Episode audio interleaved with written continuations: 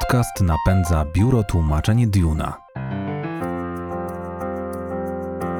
Przetłumacze. Podcast o tłumaczach, tłumaczeniach, językach i komunikacji. W kolejnym wydaniu podcastu Przetłumacze wita Państwa Kacper Wawrzak. Ten odcinek to próba stworzenia swoistego wademekum efektywności dla pracujących w branży tłumaczeń i nie tylko. Oczywiście do tego zadania nie podchodzę sam. Moim gościem jest Miłosz Brzeziński, ceniony psycholog, doradca, mówca i trener, autor książek o efektywności i motywacji. Dlaczego czasem tak trudno nam się skupić? Skąd bierze się kreatywność? Kiedy, jak, ile i za ile pracować? Posłuchajcie.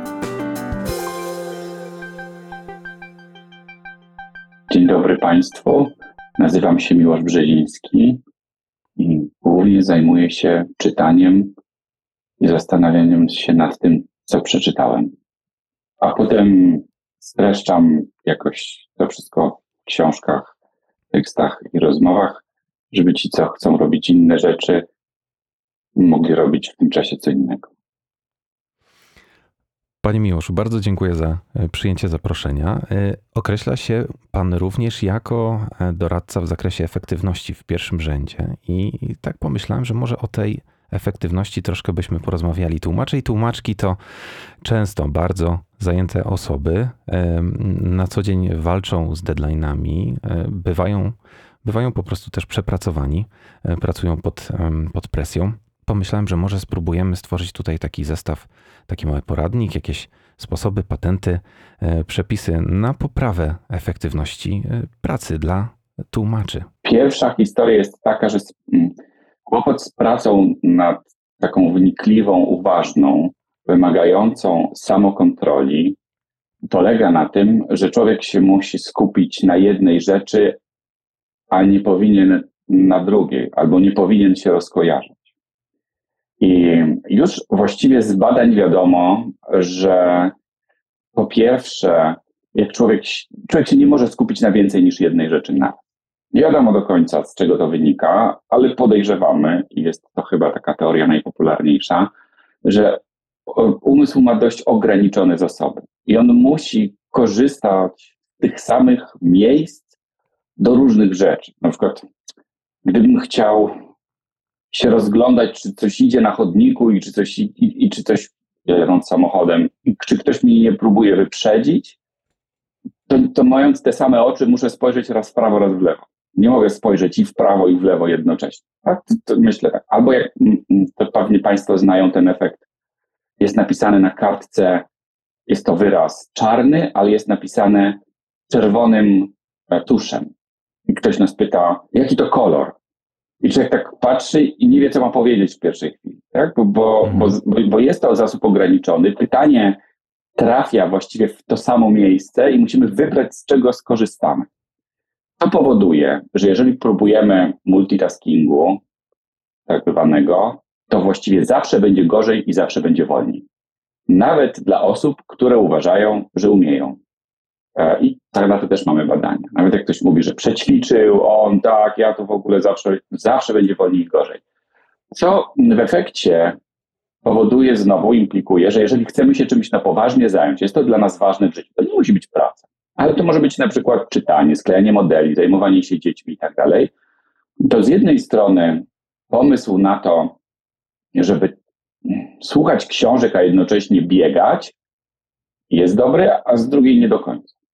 Dlatego, że my nigdy nie będziemy mieli tej przestrzeni, tyle tej przestrzeni na zastanawianie się, czego to ja się właśnie dowiedziałem, co to dla mnie znaczy, niż w takiej sytuacji, w której tylko byśmy się tym zajmowali. Czyli na przykład, jeżeli pan komponuje, to w trakcie tych momentów, kiedy pan słucha innej muzyki, czy zastanawia się nad muzyką w ogóle, właściwie powinno być tak, że pan ma za dużo czasu na myślenie. A my próbujemy sobie często ten czas wypełnić. Czyli jak myślisz tak, ten podcast taki wolny, przyspieszę na 1,25. Mhm. Nie będzie to miało jakiejś szczególnej różnicy, jeśli chodzi o odbiór i zapamiętanie informacji, ale my wręcz potrzebujemy za dużo czasu, żeby mózg się trochę znudził pomiędzy wypowiadanymi zdaniami i zaczął się zastanawiać, czyli co? Czyli co z tym jeszcze mogę zrobić? No ale wracając do, wracając do kwestii związanych z produktywnością.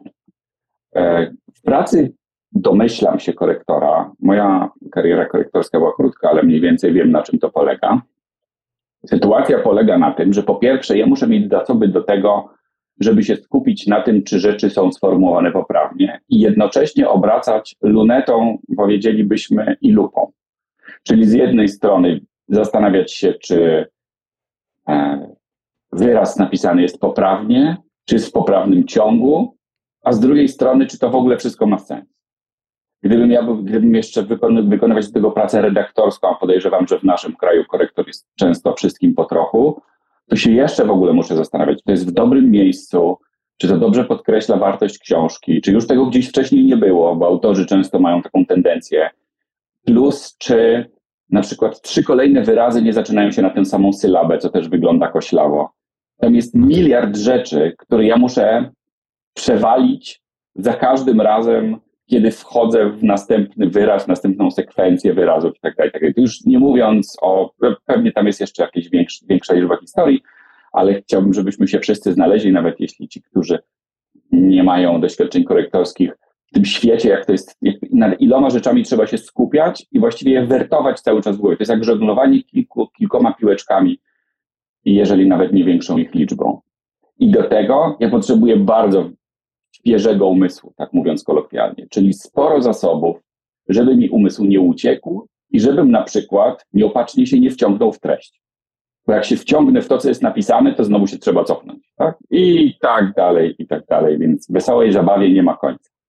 E, w pewnym wtedy sensie im lepszy tekst, tym gorszy. No bo im bardziej jesteśmy zmęczeni, tym umysł bardziej jedzie. Umysł jest jednak bardzo narracyjny i on ma taką wielką ochotę do wciągania się w historii, historię, że czasami się mówi, że jak chcemy, żeby ktoś sobie coś pomyślał i wyobraził, to trzeba zacząć opowiadać historię. Tak jak powiemy, wyobraź sobie dwa kotki bawiące się na krawężniku, no to mało kto sobie nie wyobrazi. Bo, bo, po prostu jak gdzieś historia, nawet w marketingu się mówi, że nic tak nie zaburza statystyki jak dobra historia. Mhm. Możemy komuś mówić, że e, niepożądany odczyn poszczepienny wynosi promil promila, ale opowiemy, że nasza sąsiadka miała dziecko, ono dostało temperatury i zmarło i ta historia po prostu nas poniesie emocjonalnie, już tam ten promil promila nic dla nas nie znaczy, bo już wszyscy jesteśmy dziećmi naszej sąsiadki od tego, nie? Mhm. Stąd też różnego rodzaju populiści czy marketingowcy wolą budować historię, bo do, do nich wtedy statystyka nie jest potrzebna. No i niestety w pracy znowu korektora, redaktora, tłumacza to zaczyna być problem, bo my znowu, jak ktoś nam opowiada historię, to, to wpłynnie jak w masło roztopione wjeżdżamy dobrą historię, przypowiastkę i tak dalej. Więc pierwsza zasada jest taka, niestety, że im trudniej nam będzie utrzymać uwagę na tym, co chcemy, na tym wertowaniu przez, przez listę rzeczy, na które mamy zwrócić uwagę, tym większe prawdopodobieństwo, że już powinniśmy wstać. Najłatwiej jest to zrobić przez pierwsze 8 godzin od momentu, w którym się obudzimy ten e, patent, wtedy mamy najwięcej adrenaliny, najwięcej dopaminy, jest spora szansa, że acetylcholina, czyli taki neuromediator odpowiadający za możliwość utrzymania skupienia się, e, będzie jeszcze na wysokim poziomie. Po, po 8 godzinach już nigdy nie będzie tak łatwo, choć można to sobie ułatwić w taki sposób, żeby się potem jeszcze zdrzemnąć. Czyli zrobić sobie na przykład jakiś czas pracy, potem się zdrzemnąć, potem zrobić drugi rzut. Pytania są dwa które się z tym wiążą. Po pierwsze, czy człowiek może uważność trenować? No więc powiem Państwu to w dwóch podpunktach. Podpunkt A może, ale trzeba się przygotować, że będzie kurna ciężko. Treno, uważność jest dość silnie genetycznie uwarunkowaną dziedziczną cechą. Nawet niektórzy mówią, że na poziomie 0,8, 0,9 taka, taka, to jest właściwie mówić, że to jest taka samoregulacja że ja koncentruję uwagę na tym, co chcę. Więc jeżeli ktoś się z tym nie urodził, to właściwie co mu pozostaje? Po pierwsze, może trochę poćwiczyć, no to będzie trochę lepiej, ale po drugie, pewnie nie został korektorem, bo już na tym etapie go odsiało. E, natomiast jak, jeśli został, a jednak ma z tym kłopot, to oprócz tego, że czego nie polecamy bez konsultacji z lekarzem, może się wspomóc farmakologicznie, bo ludzie, którzy cierpią na ADHD, studenci w Stanach zdaje się 80% bierze te leki, ale najważniejsze jest to, żeby sobie tak urządzić otoczenie, żeby to otoczenie nas nie rozkojarzało, żeby sobie utrudnić rozkojarzanie się. Czyli jeżeli mam na przykład laptopa, tablet, czy cokolwiek tam mam do pracy, czy robię na kartkach, to siedzieć w takim miejscu, żebym miał do wszystkiego daleko. Bo o wiele łatwiej mi będzie nie zacząć czegoś robić, choć ta reaktywna samokontrola też jest osobną cechą, czy jak już zacznę, żeby przestać, być może o tym będziemy mówili, e, to najłatwiej, to o wiele trudniej mi będzie, jak już zacznę. Więc jeżeli mam telefon pod ręką z jakiegoś tam powodu i sprawdzę sobie na chwilę wiadomości, to mogę się 15 minut później osunąć na Instagramie. Kłopot polega na tym, i to jest, myślę, kolejna ważna rzecz do powiedzenia, że człowiek w ciągu doby nie może się zbyt długo, bardzo głęboko skupiać. Właściwie bez treningu normalna osoba skupi się około półtorej godziny i potem już zaczyna wyjeżdżać. To jest gigantyczny wysiłek dla mózgu. To on tam pochłania kosmiczne ilości cukru i cały organizm jest od tego wyczerpany. Zresztą nie trzeba mówić, bo praca intelektualna wygląda jakby się nic nie robiło, ale każdy, kto pracuje, wie, że po prostu cały jest zmęczony i czuje, że ma w głowie kowadło, a nie coś, co jest w ogóle żywe. W związku z tym, jak potrenujemy, to możemy się skupiać drugi raz około półtorej godziny, a niektórzy nawet trzeci, jak są wyjątkowo dobrzy. Ale bardzo często to już są takie popłuczyny trochę.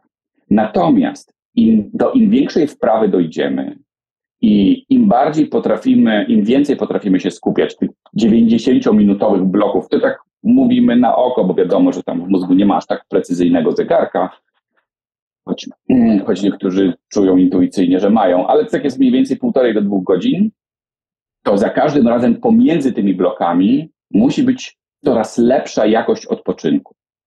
Czyli to, trochę, jak ktoś z Państwa nurkował, to to się porównuje nierzadko do dekompresji. Czyli im się głębiej zanurzymy, tym dłużej potrzebujemy, żeby wyjść do ciśnienia normalnego.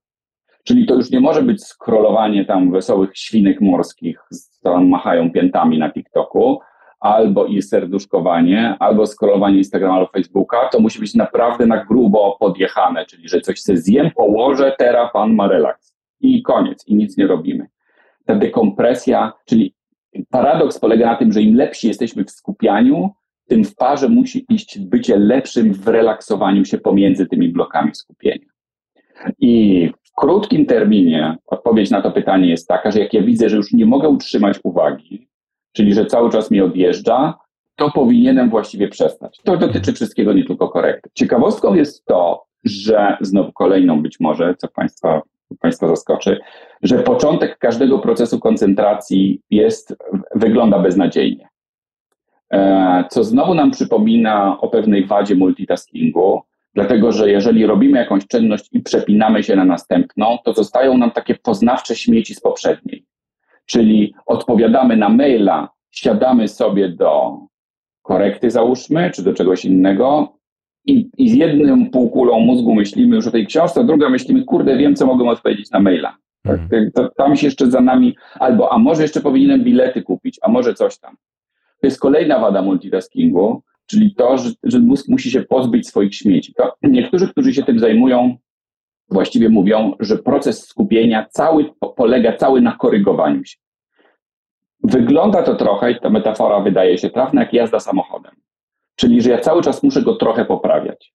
A pierwsze 10 minut bardzo. Mhm. Pierwsze 10 minut skupienia wygląda, jest, tam jest masa śmieci, czy ja sobie herbatę zrobiłem, czy przyniosłem, czy siku, czy zamknąłem drzwi na klucz, czy poduszki nie potrzebuję, bo mi się trochę niewygodnie siedzi, czy nie za jasno mi, a czy kanarek zdrowy, a czy do mamy dzwoniłem, a czy miliard takich rzeczy się pojawia. Więc te pierwsze 10 minut trzeba od razu, jak siadamy, można, jak ktoś ma wprawę, mieć to w głowie, że będzie niestety orka. Dlatego niektórzy są sprytni i wymyślają różnego rodzaju rytuały, żeby się w to łatwiej wciągać. Na przykład zaczynają od zapalenia kadzidełka, świeczki, e, zrobienia sobie herbaty. To są takie czynności, które pozwalają nam trochę wygubić to, co robiliśmy do tej pory. Z, są ludzie, którzy na przykład piszą książki, na przykład piszą kryminały i oni, żeby wejść w tę, też, tę tożsamość autora, czy na przykład w pańskim przypadku muzyka, słuchaliby krót, minutowego półwywiadu z jakimś muzykiem, którego podziwiają. Żeby sobie przypomnieć, kim by chcieli zostać. Może nie kim by chcieli zostać, ale w jakim świecie lubią przebywać. Mhm. Żeby ta na, wizja nagrody była kusząca. Oglądanie takiego filmiku jest tanie, energetycznie, a jednocześnie w głowie przestawia zwrotnicę i nas wyrzuca z maili tam kotów, cioci i reszty, a wrzuca nas do tego i, i, łatwiej nam jest wtedy usiąść. Jak już siedzimy, usiedliśmy, no to pierwsze 10 minut się trzeba będzie zacząć poprawiać. Więc mamy z tego już całkiem niezły poradnik, czyli że pierwsze 8-9 godzin jest kluczowe, bo one są po prostu najłatwiejsze do wdrażania czegokolwiek. Druga historia, tutaj od razu powiedzmy, że rano też jest po prostu najłatwiej. Jest taka stara zasada, ona jest buchnięta z ekonomii. Mm. Ona mówi najpierw zapłać sobie. Jeżeli chcemy robić coś ważnego w życiu, chcemy to wdrożyć do życia, to teraz mówimy akurat o pracy, ale może ktoś chce być wybitnym tłumaczem, korektorem albo kim innym, a czemu nie? Praca jest bardzo fajną rzeczą w życiu e, i chce się w tym rozwijać, to najlepiej by było, jakby to była w ogóle pierwsza rzecz w ciągu doby. I niektórzy robią tak, że mogą wstać rano, a niektórzy wstają na przykład o piątej, żeby to była pierwsza rzecz w ciągu doby. Dlatego, że prawdopodobnie wtedy my jesteśmy najlepsi i najtrudniej nam przeszkodzić. Najłatwiej nam usiąść, najtrudniej nam przeszkodzić i tak dalej. Jeżeli ktoś z Państwa próbował kiedyś w życiu coś wdrożyć, że na przykład jestem biegaczem, jestem pianistą, jestem tam tłumaczem albo jestem czymkolwiek innym i można to robić samemu, a jakoś w ciągu doby nie mamy czasu, to prawdopodobnie rozwiązaniem będzie wrzucić to na pierwszą część. Po prostu jakoś sobie Państwo poradźcie z tym. No. Albo wstawać wcześniej, albo wrzucać tak dalej. To jest najłatwiejsze do zrobienia. I dopiero jak nam to wejdzie w krew, czyli w jakiś tam nawyk, nie mamy już takiego oporu i czujemy, że idzie sprawnie, codziennie, tak jak mycie zębów nie porobimy, to czujemy lekki dyskomfort, to można to sobie przenieść na kolejne części doby. Ale ta reguła, żeby to wrzucić na sam początek jest bardzo, bo nie trzeba długo, można 15 minut albo na 10 albo na dwie minuty, żeby tylko coś tam porobić. Chodzi o to, żeby przeczesać, taką, przeczesać taki trawnik w drugą stronę w mózgu, takie przegrabić tę trawę w drugą stronę, żeby tam się zaczęło coś dziać. Więc jeżeli zależy Państwu na tym, żeby poziom intelektualny pracy był najwyższy, to początek dnia jest najlepszy. Dla ludzi, którzy wstają między tam siódmą, ósmą, szóstą, dziewiątą, to do jedenastej to jest najlepsza intelektualnie część dnia. Już prawdopodobnie nigdy w ciągu dnia tak nie będzie dobrze. Tutaj wyjątkiem są osoby, które mają silnego wewnętrznego krytyka, czyli myślą, że to, co stworzyły, jest niedobre i to je blokuje, bo większość osób, które coś tworzy, myśli, że to jest niedobre, zwłaszcza jak się z tym zapozna po stworzeniu, bo w trakcie tworzenia to się wydaje mega, a potem się to na przykład czyta albo słucha i mówi, nie jednak, to nie jest to, co w głowie słyszałem. E, dlatego na przykład taki Bach poprawiał trzy nuty po 400 razy i dalej był niezadowolony. To ciągle nie było to, co Bóg mu podpowiedział, a on nie mógł się tam do tego dokopać. Więc mówimy o osobach, które nie mogą, bo większość jest niezadowolona, ale może jednak, ale o tych, co nie mogą, e, no to znowu mm, rano, to one wtedy, one wtedy robią to po południu, bo po południu jesteśmy tak zmęczeni, że ten wewnętrzny krytyk też już się nie odzywa.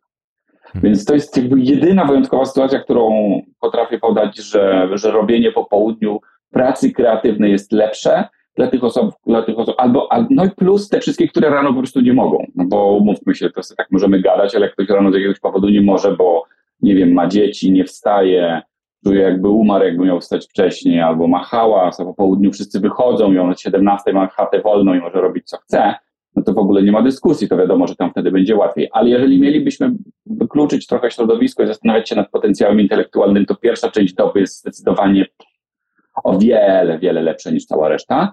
Potem już właściwie się organizm szykuje do snu, można się jeszcze trochę poruszać, ale tam żadnych mm, wybitnych możliwości skupiania się nie zastaniemy. Będą lepsze dni, że usiądziemy i się okaże, że żre, że możemy posiedzieć, ale to na pewno nie jest reguła. Lepiej to robić rano. Natomiast pytanie jest jeszcze inne, e, bo w tym to jest pierwsza część pytania, a druga część pytania jest taka, kiedy już przestać pracować, jak człowiek generalnie czuje, nie że jest zmęczony, a w ogóle, ale w ogóle znużony zajęciem. E, I tutaj czasami okazuje się, że dobrym, mo, trochę, trochę może to być nad wyraz powiedziane, ale czuję się wypalony tym zajęciem. Czyli, że ja tak to te wszystkie książki, teksty poprawiam, a one dalej są złe. Nie? Tak ciągle, czy, do czego to moje życie zmierza? Czy to już tak zawsze będzie wyglądało? O co w tym wszystkim chodzi? Nie? To są dwie historie.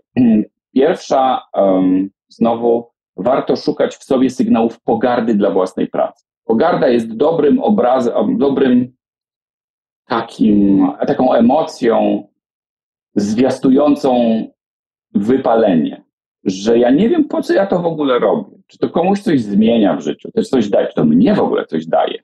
Czy ja, to, co, czy to, to już tak życie moje będzie wyglądało teraz, to ja do tego zmierzam, ja to robię. Więc jak zaczynamy mieć taką pogardę, to albo ona oznacza, że powinniśmy sobie odpocząć w ogóle, czyli po prostu teraz znowu nic nie robię, biorę sobie piłkę plażową i odbijam nosem i nic wam do tego, że to jest bez sensu. W zasadzie definicja zabawy na tym polega. Jednym z filarów zabawy jest to, że ona jest bez sensu. E, dobra zabawa powinna być bez sensu. A uprzedzam Państwa, bo często, zwłaszcza my jako rodzice, mamy taki nawyk, teraz obejrzymy z dzieckiem film, gdyż ten film nauczy nasze dziecko, nie, nie, nie, obejrzymy film, bo po prostu są jeże i biegają. A nie musimy mówić, a czy wiesz, że jeże jako jedyne ssaki coś tam? Nie, nie, jeże biegają, jest w ogóle super, nie? Bo taplamy się w błocie, bo, a nie, a czy wiesz, że błoto jest stanem skupienia, który coś tam, nie, nie w ogóle nie. Zabawa ma być, e, dobra zabawa jest bezcelowa. E, ma tam jeszcze inne, swoje funkcje, ale nie, nie ma spiny. E, więc to, to na pewno warto zrobić sobie takie wolne, ale też warto pomyśleć o tym, czy by się czegoś nie nauczyć nowego. Czyli czy ja już wszystko wiem na ten temat. No nie tylko reguły językowe są istotne, bo na przykład reguły znajomości języka polskiego mogą być istotne, ale na przykład w przypadku tłumacza to mogą być jakieś takie reguły dotyczące różnic międzykulturowych. Czyli jeżeli ktoś używa, tłumaczymy z języka jakiegoś tam hinduskiego i tłumaczymy słowo miłość, to czy, to czy to po polsku miłość to jest to samo, co tam? No więc badania na przykład psychologiczne, powiem Państwu też dla ciekawostki, są takie, że emocje są nieprzetłumaczalne kulturowo. Na przykład w kulturach wschodnich wstyd jest emocją pozytywną. Czyli jeżeli ktoś w Chinach czuje wstyd, to e, matka się cieszy, że jego dziecko czuje wstyd. A ludzie dookoła też się cieszą, że ktoś czuje wstyd, i ludzie po części są dumni, że czują wstyd, ponieważ to oznacza, że rozumieją normy społeczne. Więc wstyd jest do, powodem do dumy. I e, tam normy społeczne są bardzo istotne. To znaczy, że rodzice opowiedzieli, że są inni ludzie w okolicy, że trzeba pamiętać o tym, że nasza wolność kończy się tam, gdzie zaczyna się wolność innych. Ja to mam zinternalizowane, zrozumiałem, zaakceptowałem i wstyd mi, że mi się nie powiodło. I wszyscy mówią, brawo, że jest ci wstyd. To bardzo ładnie. To jest dla nas niepojęta historia. Znaczy, u nas wstyd jest emocją związaną z odrzuceniem. Jak ktoś się wstydzi, to się wstydzi, a reszta go nie akceptuje, bo on zrobił coś takiego, że my nie chcemy z nim mieć kontaktu. Więc ludzie też w dużej mierze wstydu unikają.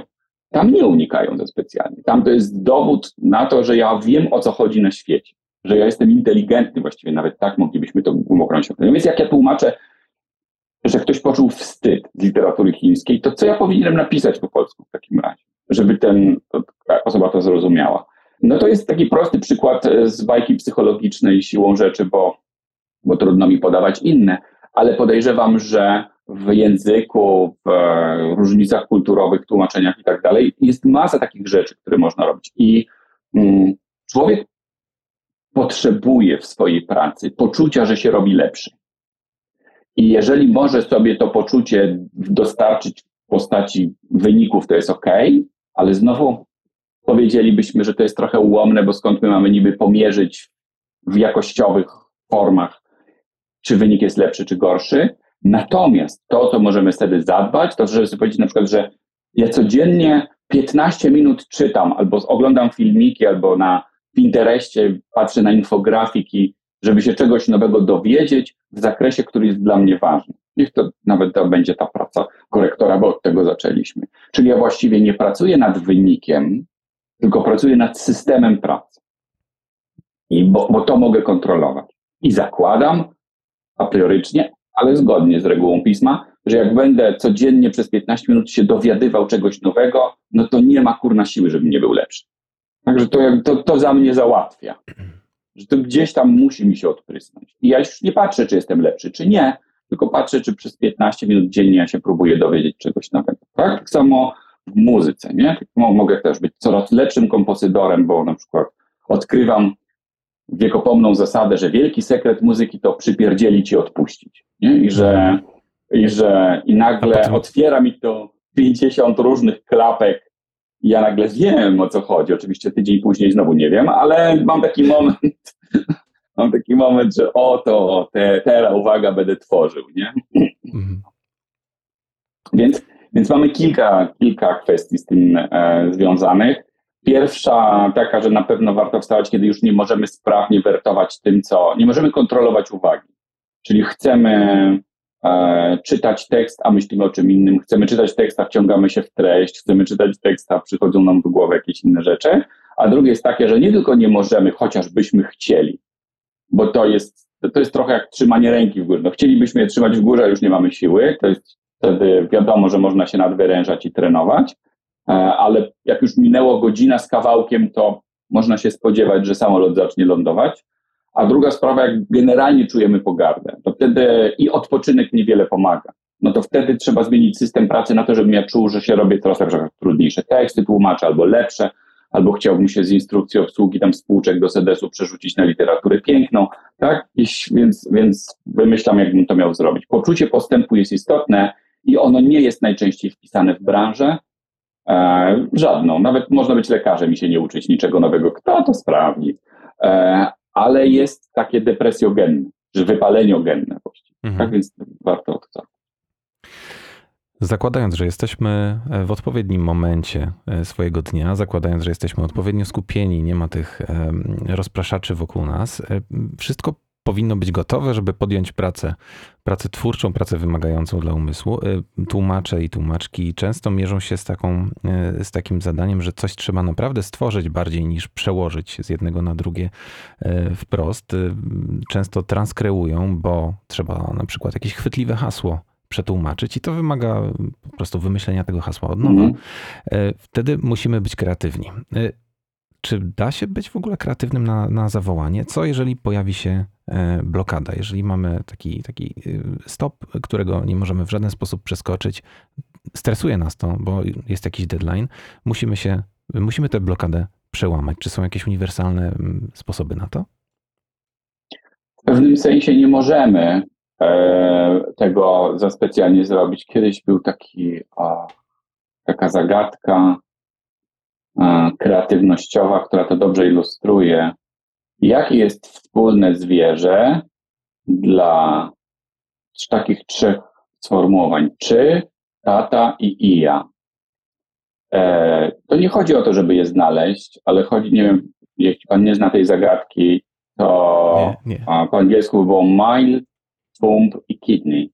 I tam rozwiązaniem było stone, bo może być Mindstone, Tombstone Kidney Stone, ale trudność polega na tym, w tej zagadce, z tym wspólnym zwierzęciem dla czy tata i ja, żeby zobaczyć, na czym polega proces kreatywny.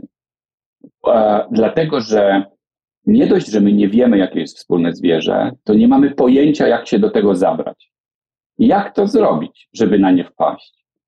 Czy powinniśmy czy ja powinienem, jakby pan miał wpaść, porwać, ja powinienem panu dzieci? Czy to coś da? No pewnie pan będzie szukał, ale czy to, skąd ma pan wziąć? Może czat GPT będzie wiedział, ale albo jak panu zapłacę 100 tysięcy, to czy pan to wymyśli? No podejrzewamy, że żaden z tych sposobów nie zadziała i jedyne na czym skończymy to się modlić. Mhm. I żeby to po prostu przyszło. A zakładając, że w ogóle takie zwierzę jest, no ale jak ta zagadka jest, bo my w procesie kreatywnym często czujemy, że coś jest, ale jesteśmy o krok od tego i nie możemy na to wpaść, co jest bardzo frustrujące. Proces kreatywny jest bardzo zmyłkowym procesem. Tam, tam jest dużo takich zupełnie bezpodstawnych przeczuć. No ale czasami są one podstawne i wtedy wszyscy się jarają, strasznie biegają z podniesionymi. Ja od lat czułem, że można to zrobić. No dobrze. Więc proces kreatywny właściwie nie da się skatalizować na zawołanie. I tym wspólnym zwierzątkiem dla czy tata i ja jest rak. Bo jest czy rak, tatarak i rakija. Po pierwsze, trzeba wiedzieć, że jest czy rak, tatarak i rakija. Niż wiedzieć, że jest rak. Jeżeli ktoś nie zna tych czterech sformułowań, no to już nie wpadnie. Mhm. I to nam daje przyczynek do myślenia, że żeby być kreatywnym, trzeba mieć masę dobrych informacji w głowie najpierw. Dlatego, że jedyne, co umysł będzie mógł zrobić, to wertować to, co ma. Czyli jeżeli ja jestem językowo sprawny, czytam, e, literatura bardzo pomaga, bo literatura pomaga przyjmować różne punkty widzenia. Co zwłaszcza w takich tekstach krótkich, kreatywnych pomaga, bo my się zastanawiamy, jak, jak przyjmiemy różne punkty widzenia, to możemy mieć różne pomysły na przykład na ten sam produkt. To może być użytkownik, może być żona użytkownika, dziecko użytkownika, tam producent i tak dalej, tak czasami coś zadziała. E, ja muszę mieć dość duży zasób słów. Wiedzieć, które słowa do, do, do którego kontekstu pasują.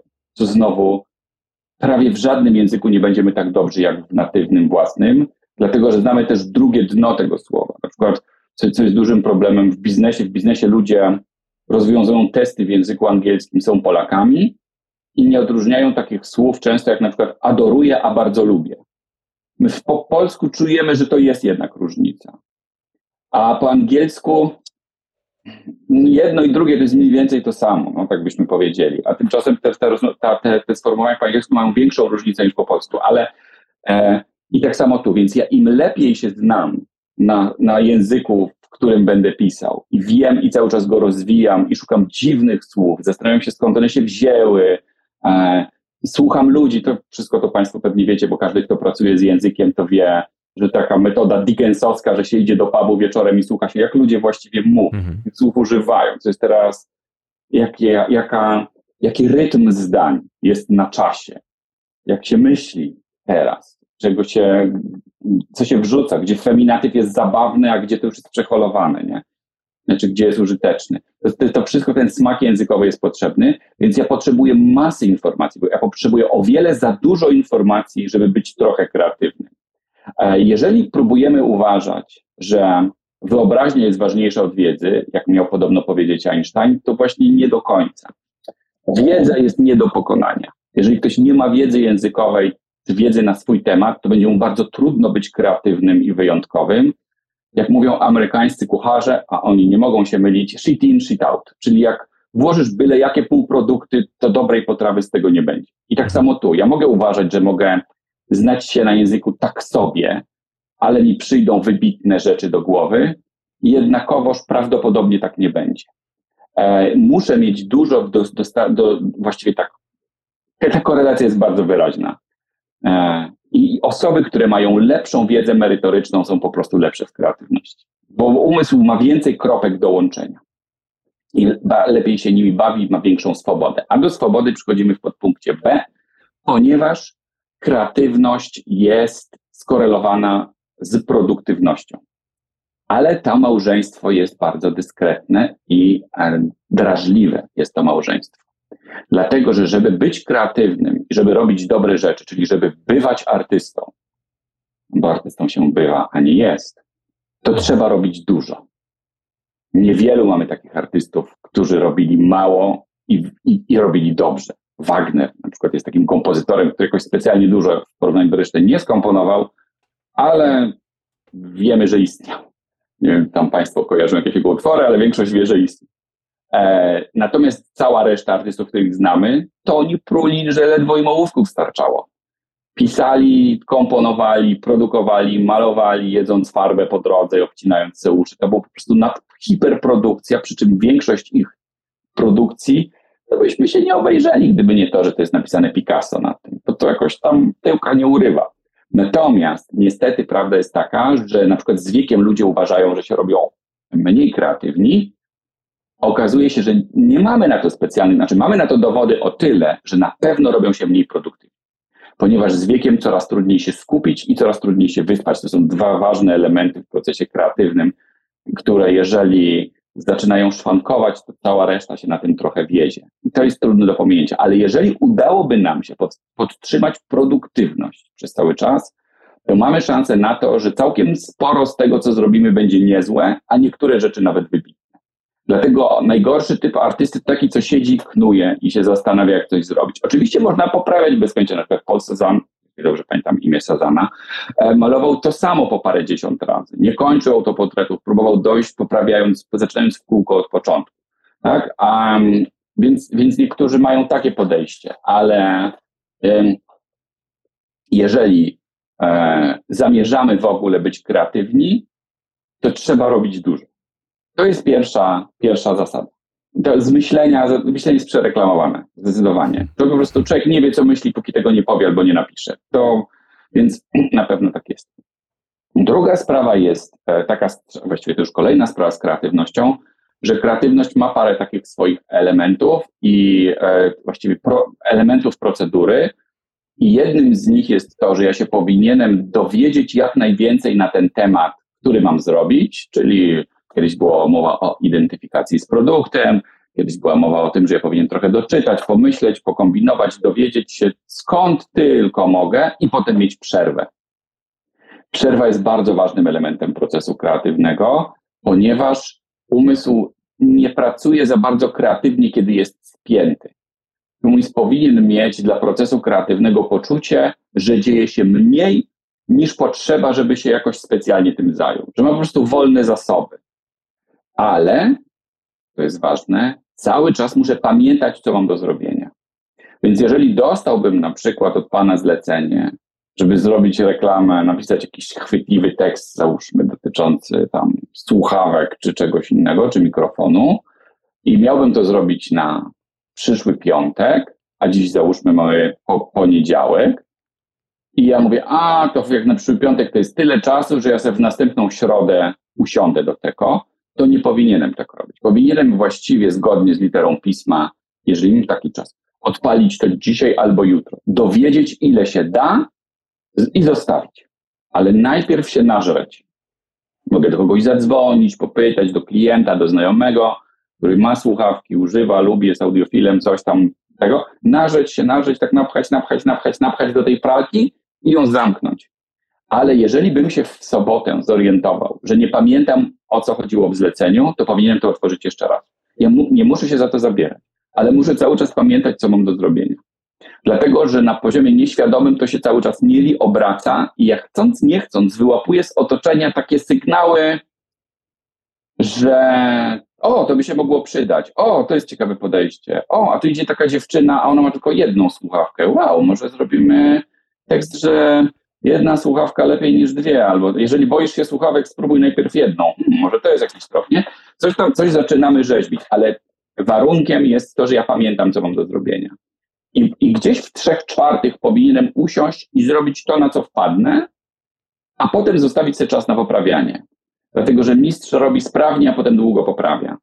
Czyli jeszcze sobie zostawić parę dni na to, żeby i, i powiedzieć, ile, i, i, i, i jakby to powiedzieli znowu Amerykanie, zaufać procesowi. Czyli siadam w przyszłą środę i robię, mam na piątek czy przyszły wtorek i robię, i co zrobię, to jest zrobione. To po prostu to tyle na co mnie stać tym razem. Ale oczywiście będzie jeszcze wiele innych okazji, żeby to zrobić. Ale to, to, jest, to jest zrobione. I ja wpadnę na coś tam właśnie, no nie wiem, się boisz jednej słuchawki, może to tyłka nie urywa, więc no to tyle zrobiłem. To niech to teraz jeszcze pobędzie i na piątek wysyłam to, na co wpadłem. No to niektórzy z nas, którzy pracują z klientami we, zwłaszcza w branży reklamowej, wiedzą, że pierwszy projekt i tak odpadnie, w związku z tym nie ma co się za bardzo męczyć, będziemy go jeszcze pierdyle razy poprawiać. W związku z tym puszczamy coś, co jest po prostu satysfakcjonujące. Jak ktoś powie, wow, wow, mega, no to jesteśmy w domu. Jak ktoś powie, no niestety logo za małe i w ogóle dlaczego się nie rymuje z nazwą naszej firmy, to mówimy, no okej, okay, dzięki, to poproszę jeszcze dwa tygodnie i znowu. Albo dostajemy na to dwa dni i poprawiamy. I jeżeli mamy na coś za mało czasu, to jest w zasadzie pozamiatane. Oczywiście, że możemy wpaść na ten projekt, ale to już zaczyna być, to już nie jest satysfakcja z pracy, tylko ulga. Tak, więc te projekty perspektywy procesu kreatywnego są nieco zmarnowane. Znaczy, my je robimy dla klienta, już nie dla siebie. Po prostu, żeby było, żeby klient, my widzimy, że to jest paździerz i że nada, a klient mówi, wow, mega, mega, słuchawki, puchawki, bardzo fajne. No, no brawo. Dobra, a może możecie mnie nie podpisywać, że to ja, dobra. I, i, i, i puszczamy. I przecież tak się bardzo często dzieje, nie tylko z tym, ale na przykład autorzy scenariuszy to mówią to samo w Polsce, bo, bo u nas, jak Państwo zauważyli, w Polsce najczęściej scenariusz pisze reżyser, reżyserzy są Quentinami Tarantino, więc a, z autorami scenariuszy pracujecie tak, że im się tak długo zmienia scenariusz, aż oni w końcu mówią, wiecie co, to mi zapłaćcie i mi nie podpisujcie, że ja ten scenariusz pisałem. O, dziękujemy, mówi producent wtedy, nie? I, i ten scenariusz zabierają i on miał być o wyścigach, a jest o królem nieśnieżnym. E, no więc, mm, więc ta choroba toczy wiele branż. nie tylko tę, o której mówimy, ale najczęściej branże kreatywne referują to samo, że jak się spotykasz z odbiorcą na zebraniu, najczęściej wirtualnym, prawdziwym, to nagle z przerażeniem odkrywasz, że jesteś osobą, która się najgorzej zna na tym, co zrobiła. Że wszyscy się znają lepiej, a najlepiej to się zna żona inwestora, bo on ją spytał w kuchni, czy to jest fajne, ona powiedziała, że nie i musimy to zmienić teraz, nie? No więc jest coś tak, że albo pani Niusia w korytarzu zapytana, jak to się dzieje, więc to nie jest praca kreatywna. Znaczy może nam też coś tam błysnąć i tak dalej, ale praca kreatywna to jest taka, która w pewnym sensie korzysta z naszego zasobu i procesu. Tu to jest taka praca, żeby ją zrobić na trzy z dwoma i żeby pani nas przepuściła do następnej klasy i żeby była podstawa do wystawienia faktury. I em, opowiadamy sobie o tym dlatego, że to nam pokazuje, że produktywność często nam się w życiu wiąże z tym, żeby robić dużo i szybko, a i to jest ten, to jest ten, ten mariaż wrażliwy kreatywności z produktywnością, że produktywność nie może być celem że, że my po prostu robimy jakby jedno za drugim, ale dlatego, żeby nam wyszło coś, coś, dobrego, ale nie spieszymy. To jest robione w swoim tempie. Jakby powiedział Abraham Lincoln, kroczę powoli, ale nigdy wstecz. Że po prostu robię sobie tu codziennie 15 minut, czy codziennie pół, czy coś dłubię. I co mi wyjdzie, to mi wyjdzie. E, a nie produktywność nie polega na tym, że ja muszę przeczytać 50 książek w roku, skomponować 30 symfonii w ciągu roku, tam coś tam, nie, nie, nie, to w ogóle właśnie produktywność nie jest celem, ale ona musi w tym partnerstwie funkcjonować. Czyli ja nie mogę nic nie robić i, i myśleć, że nie wiadomo, co się stanie. No niestety ta korelacja jest bardzo silna.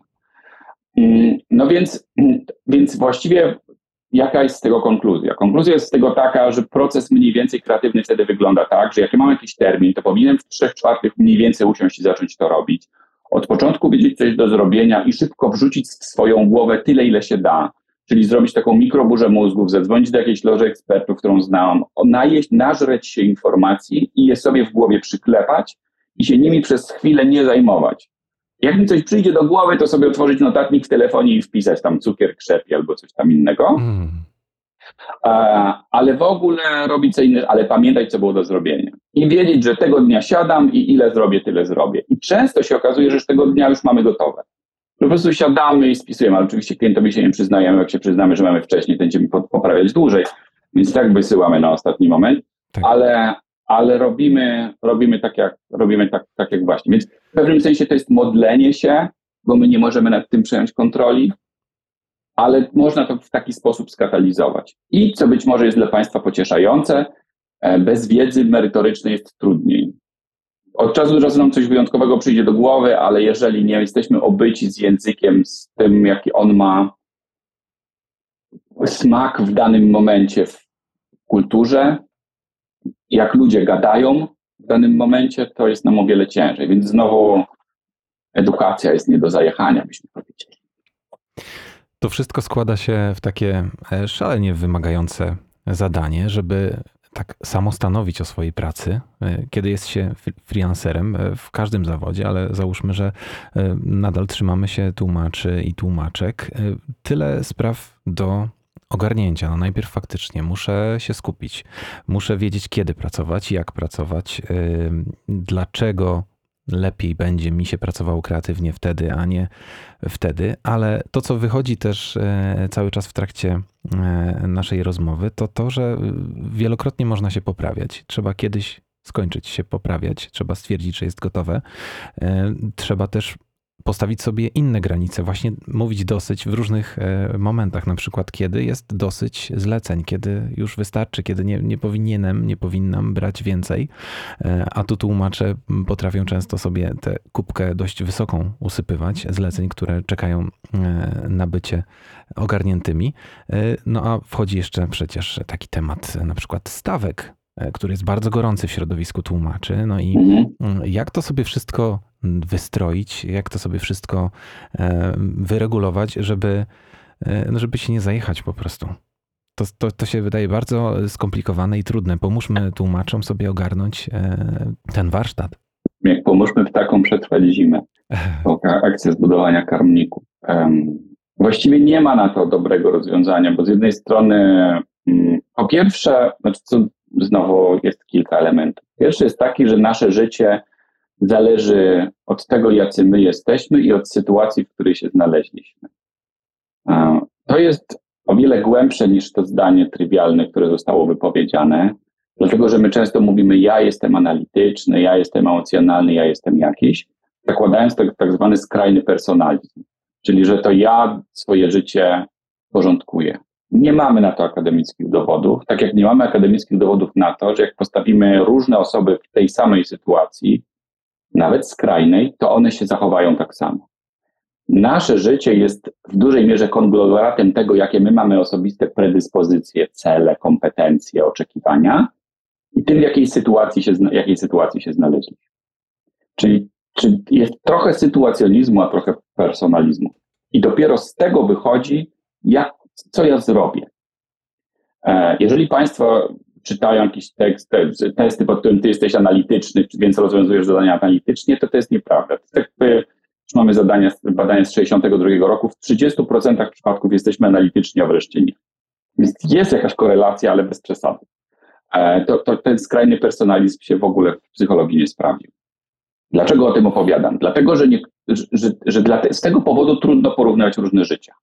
Niektórzy po prostu nie mogą inaczej funkcjonować niż sobie nabrać dużo, bo nie mają innej możliwości, nie widzą jej w swojej własnej optyce, e, są bardzo przyciśnięci różnego rodzaju problemami życiowymi, z różnych powodów nie mogą zrezygnować. Ta praca też e, nie jest jakoś super płatna, bo będzie konkurencja duża, chyba że jesteśmy wybitnymi tłumaczami, a bycie wybitnym jest trudne, poza tym nie każdy będzie i trzeba czasami się z tym pogodzić.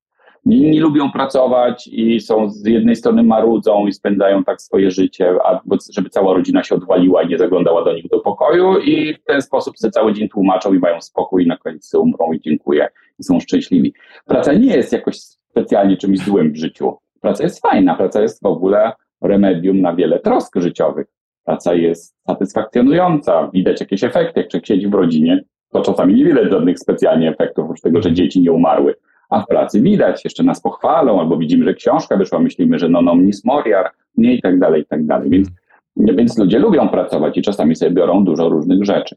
Ten e, na, na głowę. Ten, mm, właściwie to powinno być tak, zakładane, że żadna czynność nie powinna być zbyt dewastująca. Czyli jeżeli jakaś czynność powoduje wyraźne, obiektywne szkody w naszym życiu, to trzeba się zacząć zastanawiać, czy z niej nie zrezygnować. I a, jeżeli bierzemy sobie tyle pracy, że mamy, mamy obiektywne szkody, nie subiektywne, że wydaje nam się, że nasz partner, na przykład nasz mąż jest zdenerwowany. Tylko jak on to mówi, mówi, że się wyprowadza, bo ma dosyć tego, że nie wychodzimy z pokoju i że moglibyśmy przynajmniej okno odsłonić. No to, to to jest taka informacja, że na pewno warto przerwać. A wcześniej nie wiadomo tego do końca. To, o czym e, Pan powiedział, czyli o stawkach, ma to samo zastosowanie, jeśli chodzi o autorów. Rynek jest tak sprytnie zorientowany. Na przykład w mm, Stanach Zjednoczonych, gdzie autorzy mają agentów, muszą mieć agentów. Autor w ogóle nie rozmawia z wydawnictwem, może pomachać, tam przyjść, podpisać książki, się uśmiechać a agent dostaje prowizję, to agent ciśnie wydawnictwo o prowizję. Agent lata po wydawnictwach kombinuje, bo to jest jego hajs. A skąd autor ma wiedzieć, jaka jest najlepsza stawka w którym wydawnictwie? On się zajmuje zupełnie czym innym. On ma obowiązek wiedzieć, jak się pisze i spędzać czas na poprawianiu książki. Podejrzewam, że podobna sytuacja może być z tłumaczami, tak? Że jakby to, że my musimy będąc załóżmy tłumaczami czy korektorami się dowiadywać takich różnych rzeczy, może być trochę porównane do jak robimy tego, jak robimy remont w domu i musimy się znać na murarce, bo przyjdzie ekipa i ktoś musi cały czas pilnować, nie? My nie możemy wyjść i ich zostawić, bo będą robić dwa miesiące i zrobią nam kaplicę sykstyjską, a, a, a chcemy, żeby coś było dobrze, no więc siłą rzeczy człowiek doczytuje, czy do tego karton gips jest dobry. Mówimy, panowie, niestety doczytałem, ale nie róbmy tylko. Co panu się nie podoba karton gips? Nie, bo to jest mokro, to on przemięknie i tak dalej, zróbmy co innego. Kurno, nic im się nie podoba, nie? Ale my wiemy, że dobrze, ale gdybyśmy nie doczytali, to byśmy nie wiedzieli. Więc tak samo tu być może czy korektorzy, redaktorzy, czy, czy tłumacze mogliby spędzać czas na czym innym niż negocjowanie stawek, gdyby, gdyby ten rynek wyglądał tak, że mają też na przykład swoich agentów. Ale póki tak nie jest, no to niestety tak samo jak na autora, człowiek dostaje 7% załóżmy ceny okładkowej i nie wie, czy to jest dobra stawka, czy nie. No bo skąd ma wiedzieć? Inni autorzy nie mówią. E, to od razu powiem Państwu, że nie jest. E, natomiast e, i tak samo w przypadku debiutów, że mówię autorom, że debiutant dostaje mniej. No więc dla mm, wydawnictwa debiutant to jest duża gratka. Debiutant powinien dostać więcej. No ale w Polsce się mówi, że debiutant powinien dostać mniej. Więc ten rynek na wielu poziomach jest wykoślawiony i tutaj nie ma reguły, być może to oprócz tej, że, że, że pracą taką, oprócz pracy merytorycznej, czyli zrobić redakcję, korektę, tłumaczenia i tak dalej, jest praca taka, nazwijmy to, wiedzy o mojej profesji. Czyli kto najlepiej płaci, gdzie jest uczciwie, które teksty są najlepiej opłacane, czy może założyć własną działalność i bezpośrednio się kontaktować z klientami, a nie przez biuro i tak dalej, i tak dalej. Tak, to, to ja będę szukał jakiej, jakiejś takiej opcji, albo zbudować swoją własną markę osobistą, czyli założyć swoją własną agencję i wtedy wiadomo, że będę mógł się domagać więcej, albo tyle samo, ale nikt po drodze nic nie weźmie.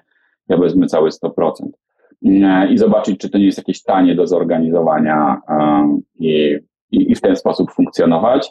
Tutaj to, to i, i, tak sobie ludzie radzą po prostu. Więc um, to póki rynek się nie przefikołkuje, to niczego nie zrobimy, a prawdopodobnie zawsze będzie w nas ściśnięte bo nikt nie chce płacić dużo, a na samym końcu też za teksty przetłumaczone, nawet jak to jest książka, klienci też nie chcą zapłacić za dużo. Tak? Tutaj robiłem w Dune korektę książki Zeufarium, która jest książką grubą i pisanie książek grubych jest nieopłacalne, bo wszystko kosztuje o wiele więcej, łącznie z korektą, redakcją, drukiem i tak dalej. Jak klient nie chce zapłacić trzy razy tyle za trzy razy grubszą książkę, co, co nas obchodzi klientów, że książka ma 1200 stron, jak ja nie będę jakiejś beletrystyki kupował za 140 zł, no, to ma, ma, jak ktoś chciał tyle pisać, to jest jakby jego sprawa, z radością przeczytam, ale książkę, którą raz w życiu przeczytam, bo to nie będzie następny Tolkien, Biblia, ani nic innego, tylko sobie przeczytam, wow, wow, fajne przygody, dzięki, nara, do widzenia, co, to, to 140 zł się wydaje trochę za dużo, zwłaszcza, że reszta jest tańsza.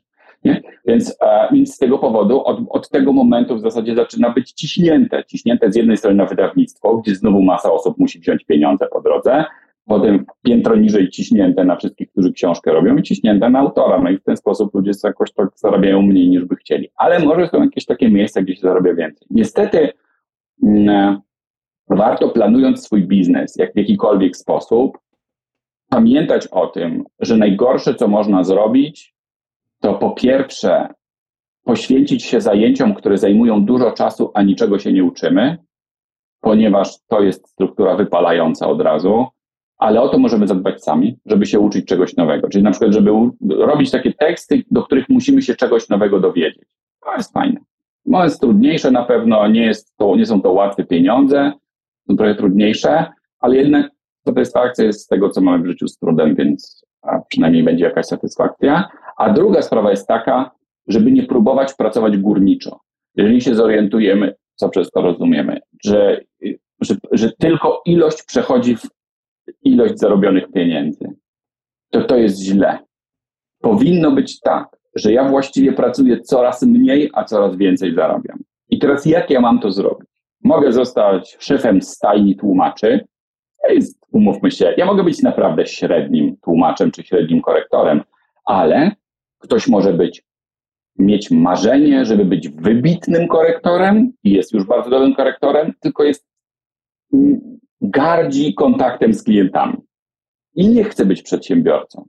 Kiedyś była taka idea, że szlachetna, że przedsiębiorca to osoba, która stwarza ekspertom miejsce marzeń do pracy że jak ja bym chciał pracować w mega biurze tłumaczeń, że coś tam, coś tam. I my sobie myślimy, o, to ja, ja nawet nie umiem tłumaczyć w ogóle po angielsku, tylko good morning umiem. E, albo tak w tym dowcipie, jakie, jakie pan zna języki? No, angielski i francuski. A to pan umie powiedzieć po francusku guten morgen.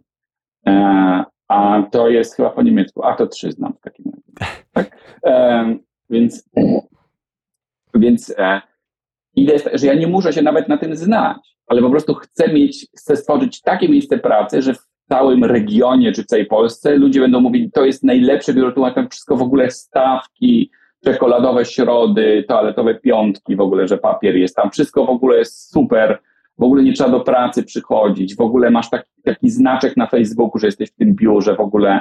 Jesteś dumny, że tam pracujesz, robisz tłumaczenia na najważniejsze rzeczy i tak dalej. Ja sobie mogę myśleć, że jestem przedsiębiorcą i chcę dla takich ludzi, dla, dla, takie miejsce pracy stworzyć. I stawiam poprzeczkę wtedy wysoko, ale jak już ktoś tam wszedł, to to już jesteśmy dobermanami po prostu tłumaczeń. Nie? To tam to już kamień na kamieniu nie zostaje. I to może być moja idea jako, jako przedsiębiorca, że ja bym chciał to po sobie zostawić. I wtedy na przykład ten biznes się może wyskalować, bo ja nie muszę brać, kolejkować tych tłumaczeń bez końca. Albo mogę robić coraz trudniejsze, albo w lepszych miejscach, gdzie marża jest większa. Natomiast jeżeli nam przyjdzie, przychodzi do głowy, że jak zrobimy sześć tłumaczeń, to zrobimy tyle, więc musimy robić osiem, to to jest ślepa ulica. To nie koniec doby nas zamknie, tylko wydolność organizmu. Dlatego, że organizm po prostu zacznie oszczędzać. No a z wiekiem musi być coraz gorzej. No to po prostu jest nie do obejścia. Więc jeżeli zawczasu nie myślimy o tym, jak mm, pracować efektywniej, może tak powiedzmy, a nie żeby tylko dobierać więcej, no to potem już będzie za późno, bo będziemy za mało elastyczni, ludzie nie będą chcieli z nami pracować, nie będziemy robili na dobrym poziomie i tak dalej, i tak dalej. Dlatego także w tej pracy jest takie miejsce, to też jest pewna filozofia myślenia. Ja mam za sobą epizody tłumaczenia, to były złe tłumaczenia, ale nikt mi tego wtedy nie powiedział, a więc dopiero po latach się zorientowałem, znaczy nie będę przyznawał, co to było, e, ale e, są rzeczy, które są płacone w tłumaczeniach mniej i można je zostawić osobom, które są początkujące. I niech sobie one je tłumaczą za mniej. Ale jeżeli my się cieszymy, że potem firma daje nam zlecenie na proste rzeczy do tłumaczenia, a my mamy już tych lat doświadczenia kilka, to jest oferta, która się bardzo opłaca zleceniodawcy, ponieważ daje osobie zbyt kompetentnej projekt, który na pewno będzie zrobiony dobrze. Czyli my jesteśmy właściwie niedopłacani, żeby być konkretnie, marnujemy czas. My to robimy bez problemu. Prędkość tłumaczenia ograniczona jest tylko prędkością, w jakiej klawisz wraca do swojej poprzedniej pozycji, bo my piszemy po prostu tak szybko, że patrzymy na tekst i jedziemy, no, żeby nie to, że musimy czekać na klawisz, to byśmy pisali jeszcze szybciej po prostu, bo tam w ogóle nic nie ma trudnego, są zdania pojedyncze, w ogóle niezłożone, tam nic się nie dzieje w nich, e, więc produkujemy i jeżeli my to robimy bez problemu i dostajemy za to niewiele pieniędzy i próbujemy pracować coraz więcej, to dotyczy każdej branży, to znaczy, że już dawno powinniśmy być gdzie indziej. Natomiast pracodawcy bardzo często zależy na tym, żeby nam tłumaczyć, nie, nie, nie, to jest super, ty jesteś najlepszy, to jest w ogóle, ty jesteś, wszyscy są przyzwyczajeni, że ty tę serię tłumaczysz. To jest taka twoje dziecko, takie jest. Nie myślę, Boże, dziecka się nie porzuca i tak dalej. No pewnie, że się porzuca.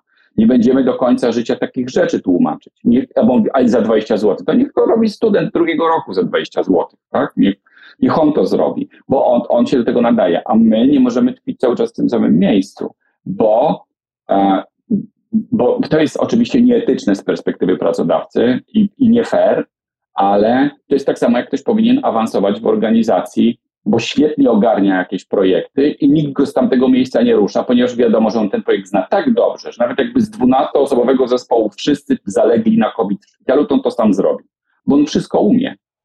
I to jest dla pracodawcy mega, bo ten projekt jest bezpieczny, ale dla ciebie, jako dla tej osoby, to, to jest dramat. Bo ty ugrzązłeś w tych takich, dałeś się oszukać, jak to mówią, że rynek pracy to lawa, nie? Że jak pójdziesz szukać gdzie indziej, to ci nogi upierdzieli, jak tam Anakinowi Skywalkerowi od razu i będziesz kadłubem do końca życia, nie? W ogóle tak nie jest, więc e, i to czasami jest ta pułapka, że my tak mam, mówią nam takie miłe rzeczy ludzie, że wow, tak, rób to, rób to, rób to i nam się okazuje, że my robimy jakiś paździerz przez całą dobę płatny, co może zrobić grupa szympansów, a my po prostu rolując twarzami po klawiaturze, a my to całe życie robimy, nie? I myślę, gdzie moje życie źle skręciło. No więc pracodawca ma w tym duży interes, żebyśmy zostali na miejscu. Dlatego się też często mówi, że niezastąpieni nie awansują. Że jak się stajemy niezastąpieni, to już nie ma jak stamtąd wyjść, bo wszyscy będą nam wmawiali, że w ogóle przecież to jest marzenie naszego życia, a w ogóle to rynek jest to pracy nie zna, dzisiaj to nie znajdziesz pracy. A moja żona straciła pracę 20 lat temu, do dzisiaj nie znalazła, nie? I takie, cały czas takie historie słyszymy. No trzeba szukać na pewno. I, I to może być takie też niebezpieczeństwo, o którym tutaj powiedzieliśmy, że my ty bierzemy tej pracy coraz więcej, ona jest cały czas mało płatna, a generalnie w tym zawodzie można więcej zarabiać. Jak już ma ktoś parę lat doświadczenia, to mógłby spróbować coś więcej, tylko, tylko się daje tak tą, na tę miłość taką toksyczną nabierać, że to przecież twoja seria, to, to ludzie są przyzwyczajeni. No naprawdę, jak to jest tam seria dla pięciolatków, to oni akurat są przyzwyczajeni, już dawno tego nie czytają. Już mają 15 lat, nie? Powstała nam tutaj całkiem e, ładna lista porad dla mm, towarzystwa e, tłumaczy i tłumaczek. E, Bardzo Panie Miłoszu dziękuję za te wszystkie przepiękne zdania.